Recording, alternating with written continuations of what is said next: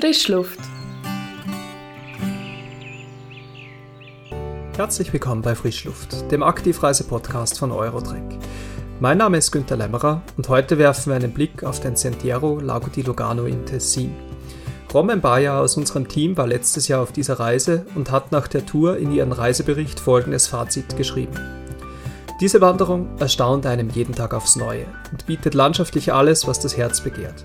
Eine traumhafte Kulisse der höchsten Schweizer Berge, die atemberaubende Aussicht auf den immer wiederkehrenden Luganersee. Märchenhafte Kastanien- und Birkenwälder, welche sich mit den kleinen typischen Steinhäusern des Tessins abwechseln. Die Kulinarik kommt während der Wanderung nicht zu kurz und wenn man auf einer der Berghütten den Sonnenuntergang beobachtet, genießt man einen feinen Tropfen Merlot und eine Polenta. Äh, Roman, es scheint, als hätte dir die Tour sehr gut gefallen. Erzähl doch kurz, warum hast du gerade diese Tour ausgewählt? Hast du einen besonderen Bezug zum Tessin oder gibt es einen Grund, warum du den Sentiero Lago di Lugano gewählt hast? Ähm, ja, ich habe tatsächlich einen Bezug zum Tessin. Und zwar ist das so, dass ich damals mit 18 ähm, mein äh, Praktikum gemacht in Lugano selber und ich liebe die Region, ich liebe eigentlich alles im Tessin, sei es äh, die Mentalität, sei es der See, aber die Hügel und das Essen. Ich, ähm, ja, ich habe mich richtig in, in der Kanton verliebt und aber vor allem ähm, das Gebiet von Lugano hat mir schon immer gut gefallen und weil ich eigentlich viele Orte damals nicht gemacht habe, habe ich das jetzt unbedingt machen und die Tour hat sich einfach super angeboten und hat mich überhaupt nicht enttäuscht. Okay, also ich muss zugeben, ich kenne Tessin in verschiedenen Tälern, in verschiedenen Ecken, allerdings diese Region noch gar nicht. Wie würdest du denn das jemandem beschreiben, der noch niemals dort war? ähm, das ist eine gute Frage. Also landschaftlich ist ein Traum, also vor allem jetzt bei dieser Tour ist man ja eigentlich immer, man wandert immer oben auf dem Grat, oder? Und man hat, also die Aussichten sind wirklich einfach wunderschön. Man kann sich drehen, wo man will. Man hat entweder immer der See vor den Augen, meistens der Luganer See, aber man hat auch den Lago Maggiore, wo man sieht. Man sieht zeitweise auch den, ähm, der Comersee. Und was ich eigentlich gar nicht gewusst habe, dass man auch immer die also mich als Walliserin immer die Walliser Berge sieht. Also der, das ganze Mont Blanc Massiv sieht man, man sieht der Dom. Also es ist für mich, also ich, für mich die perfekte Welt von, von See und Bergen und ja, auch die Wege sind sehr gut äh, ausgeschildert gewesen. Man hat eigentlich äh, ja, sehr, sehr gute Wege gehabt, die gut unterhalten sind gewesen. Entschuldigung. Und man ist aber nicht in einer Masse von Leuten gewesen, weil man ist halt gleich ein bisschen abseits und in einer gewissen Höhe, die vielleicht nicht überlaufen ist von Touristen ja. Und ähm, was man auch immer hat unterwegs, was mir auch sehr gut gefällt, ist halt so ein bisschen die, die also Beizenkultur würde ich jetzt nicht sagen, aber man kann halt immer irgendwo einkehren und auch wo, äh, eine feine Minestrone essen oder halt ein Palento und ein Glas Merlot nehmen oder was man halt immer gerne hat und ja, es ist eigentlich der perfekte Mix gewesen zwischen Kulinarik, Aussicht und Kultur. Also du sagst, das Schönste an der Wanderung war der Blick ins Wallis, oder wie? nein, nein. Auf den Luganersee natürlich. Ah, Roman, es scheint, als hättest du einiges erlebt. Ähm, könntest du mal sagen, gibt es einen Punkt, der dir ganz besonders in Erinnerung geblieben ist? Und ich hätte da gerade noch eine kleine Herausforderung für dich.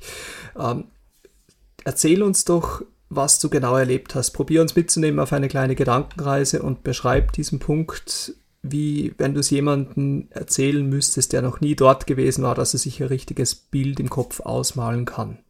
Also was sicher ähm, einer der Highlights ist, war, ist der höchste Sprung, den wir gemacht haben. Das war auf der Gazzirola. Das ist ähm, von der Monte Barus.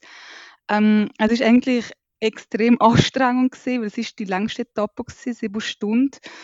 Und nach etwa zwei Stunden ist wirklich äh, ein steiler Aufstieg gekommen, sind ich sage jetzt mal in Anführungszeichen, nur 500 Meter gesehen, aber wir sind halt gleich schon über, zwei, ja, sind wir ab 1800 Meter gesehen. Und es ist sehr anstrengend gewesen, da aufzulaufen. Und zeitweise war auch Schnee auf dem Boden gewesen. und nachher sind wir oben angekommen und ich bin einfach nur ah, das Gefühl von, ist da, man hat so eine wunderschönen Ausblick gehabt, die ganzen Berge rundum, 360 Grad Ausblick. Man hat den Luganersee gesehen, man hat aber hinten an der Comersee gesehen. Und es ist nicht super schönes Wetter gesehen, aber durch die Wolkenkombination hat es so wie eine mystische Atmosphäre gegeben. Und obwohl es eigentlich nicht so warm war und wir haben gleich schnell einen Stopp gemacht und etwas gegessen, es ist einfach, ja, man ist richtig warm ums Herz geworden. Ähm, oben ist, ist zwar, es hat keine Bäume und nichts mehr, es war schon auf über 2000 Meter, gewesen, aber es hat es ja gar nicht gebraucht, weil man eben umrundet ist von diesen Bergen und ja, von, von dem Hammerausblick. Ich weiss, es ist sehr schwierig, das zu beschreiben, aber mich hat das so fasziniert und es war sicher einer der schönsten Momente, die ich erlebt habe auf der Reise. Hm. Das klingt jetzt wirklich toll, danke dafür. Ähm, Gibt es umgekehrt auch Punkte, die dir weniger gefallen haben? Oder du hast jetzt gerade vorher auch schon sieben Stunden Gehzeit erwähnt. Hat dich die Tour auch mal an eine Grenze gebracht oder hast du da etwas Neues auch über dich gelernt? Mm, Grenze würde ich nicht sagen. Ich habe ein bisschen Schwindel, also ich bin nicht ganz schwindelfrei und es hat ein paar Passagen gegeben, ähm, wo man sollte trittsicher sein, aber das ist gegangen für mich. Also äh, wenn man ein bisschen Schwindel hat, das geht schon, aber man sollte schon trittsicher sein. Ähm, aber genau auf dem Tag, wo wir sieben Stunden sind gelaufen, hat es eine Stelle gegeben, wo, wo, wo sehr steil ist, ähm, also runtergegangen.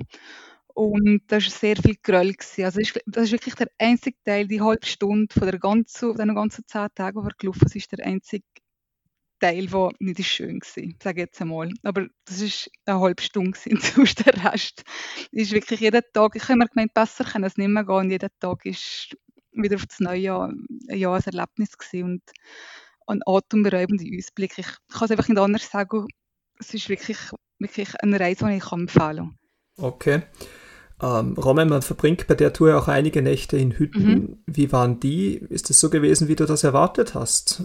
Ähm, nein, eigentlich überhaupt nicht. Also sind beide Hütten sehr unterschiedlich gewesen. Ähm, die Montebar-Hütte ist sehr, sehr modern.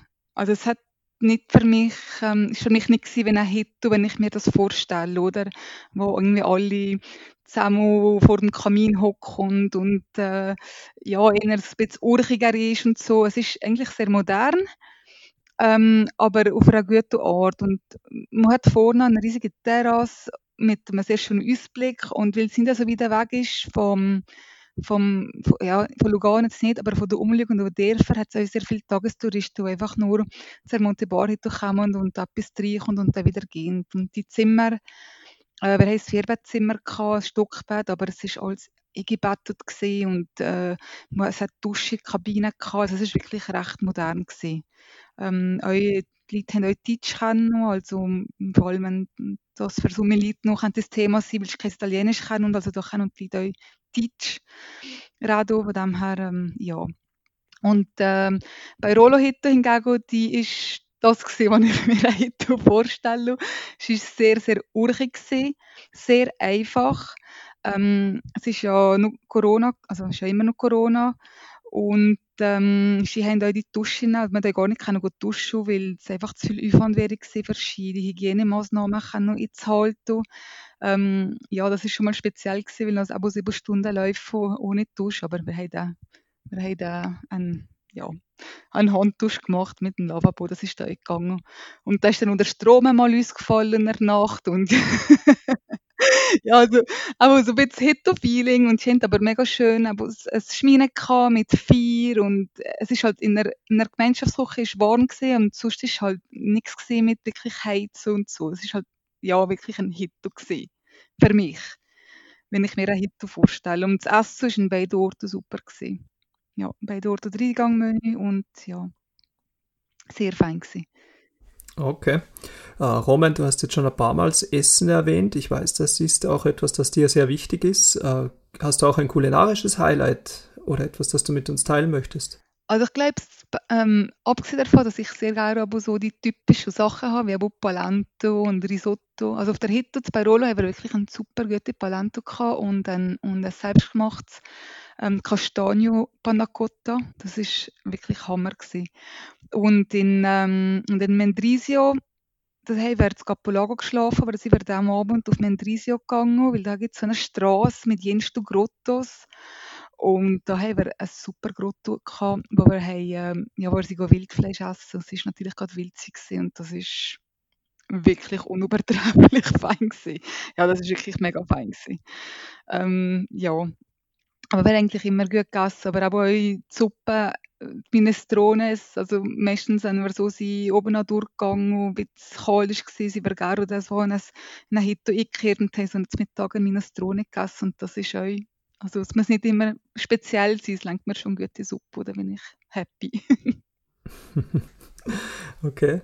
Uh, Roman, du bist ja auch sonst sehr viel unterwegs. Du hast ja auch deinen eigenen Wanderverein. Wie war das jetzt? Du warst jetzt beim Santiago Lago di Lugano in Summe acht Tage unterwegs. War es das erste Mal, dass du eine Mehrtageswanderung gemacht hast?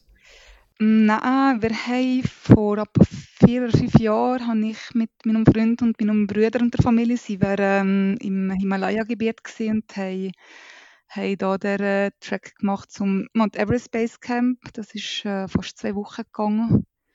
Ähm, ist natürlich ein bisschen eine andere Dimension da und andere Höhe, sage ich jetzt einmal. Ähm, ja, ist aber auch sehr eindrücklich gewesen. Und sonst der, äh, ja, habe ich sicher schon zwei oder drei Tage gemacht, aber jetzt acht Tage, abgesehen vom Himalaya, ähm, doch, jetzt habe ich gerade überlegt, wenn ich reisen habe ich eigentlich ein paar Mal so Sachen gemacht in Südamerika sind wir auch vier, fünf Tage laufen ähm, und gezahlt oder mit dem Zahlt unterwegs gewesen. Ja, eigentlich schon. Jetzt, wo ich darüber nachdenke. Okay, aber dann bist du ja auf alle Fälle Expertin und äh, kannst ja wirklich Einschätzung machen vom Walliser Rhonetal bis zum Himalaya. Äh, äh, wenn du jetzt eine Empfehlung abgeben müsstest, was denkst du, für wen ist diese Tour geeignet? Ähm, die würde ich, würde ich eigentlich alle empfehlen, sei es junge Leute, äh, sei es ältere Leute oder eben Familien. Ähm, man muss schon eine gewisse Kondition haben. Also wenn man nicht gut zu Füßen ist oder wenn man sich nicht wohlfühlt ähm, auf den zwei Beinen, also wenn man keinen festen Stand hat, würde ich nicht unbedingt empfehlen. Aber also ich bin jetzt auch nicht die fitteste Person, sage ich jetzt mal, oder aber jetzt jeden Tag laufen. Aber ähm, aber äh, es ist sehr gut gegangen. Ja, man muss einfach trittsicher sein und man muss nicht außer Acht lassen, dass es aber gleich recht viele Stunden sind pro Tag. Vor allem Tag 2, 3 und 4 sind, äh, sind strenge Tage. Und die anderen Tage sind eigentlich mit so vier, viereinhalb Stunden, sage jetzt Anführungszeichen, eher ähm, einfachere Wanderungen. Und man kann viel mit, äh, mit Bahnen abkürzen oder halt, äh, wenn man nicht mehr mag, kann man einen, einen Bus nehmen oder einen Zug nehmen. Das ist alles, ist eigentlich vieles möglich. Außer die zwei Tage, wo man halt von Hütte zu Hütte geht, da muss man einfach bewusst sein, dass da hat es einfach keine Abkürzungsmöglichkeit, oder? Okay. Uh, Roman, schön langsam kommen wir zum Ende. Vielleicht als letzte Frage zum Santiago Lago di Lugano. Gibt es etwas, wo dich die Tour überrascht hat oder etwas, das du dir anders ausgemalt hast im Vorfeld? Also ich habe nicht gedacht, dass ich mich so faszinieren über die Wanderung. Ich bin wirklich, ich, ich sage es nochmal, ich bin wirklich jeden Tag, ich, ich habe nicht gedacht, dass es noch besser wird. Also es ist nicht besser gewesen, aber es ist halt immer anders gewesen. Und ja, wie gesagt, also ich würde die wirklich jedem empfehlen, der, der Freude hat, in der Natur zu sein, der Freude hat an den Bergen und am See. Ähm, musst aber zeitweise, man muss auch mal zu Lugano, wo man wieder ein bisschen in Zivilisation kommt und wo man vielleicht mal kann ein Päuschen machen kann oder man kann auch mal einen Tag noch mitnehmen und äh, mal ausruhen. Und ähm, die Leute, die gerne essen und, und so ein bisschen das italienische Flair haben, sind da sowieso an der richtigen an der richtigen Adresse. Man hat halt immer so ein bisschen das Südländer-Feeling und muss halt trotzdem nur in der Schweiz, oder? Das ist euch, euch schön, dass man nicht immer muss wieder weggehen muss, um die Ferien-Feelings zu haben.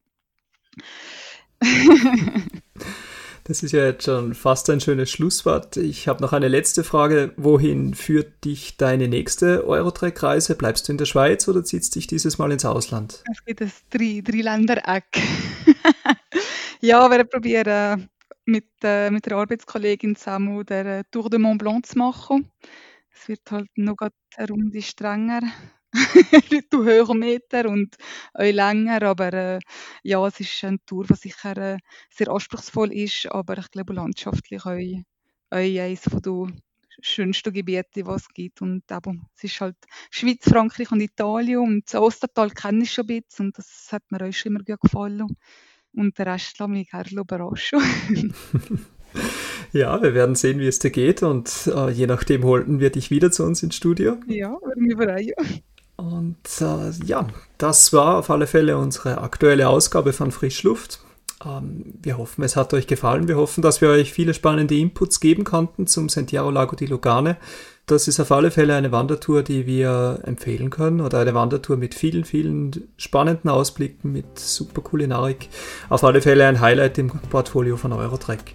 Wir sagen danke fürs Zuhören und würden uns freuen, wenn ihr beim nächsten Mal wieder mit dabei seid. Bis dahin viel Spaß an der frischen Luft.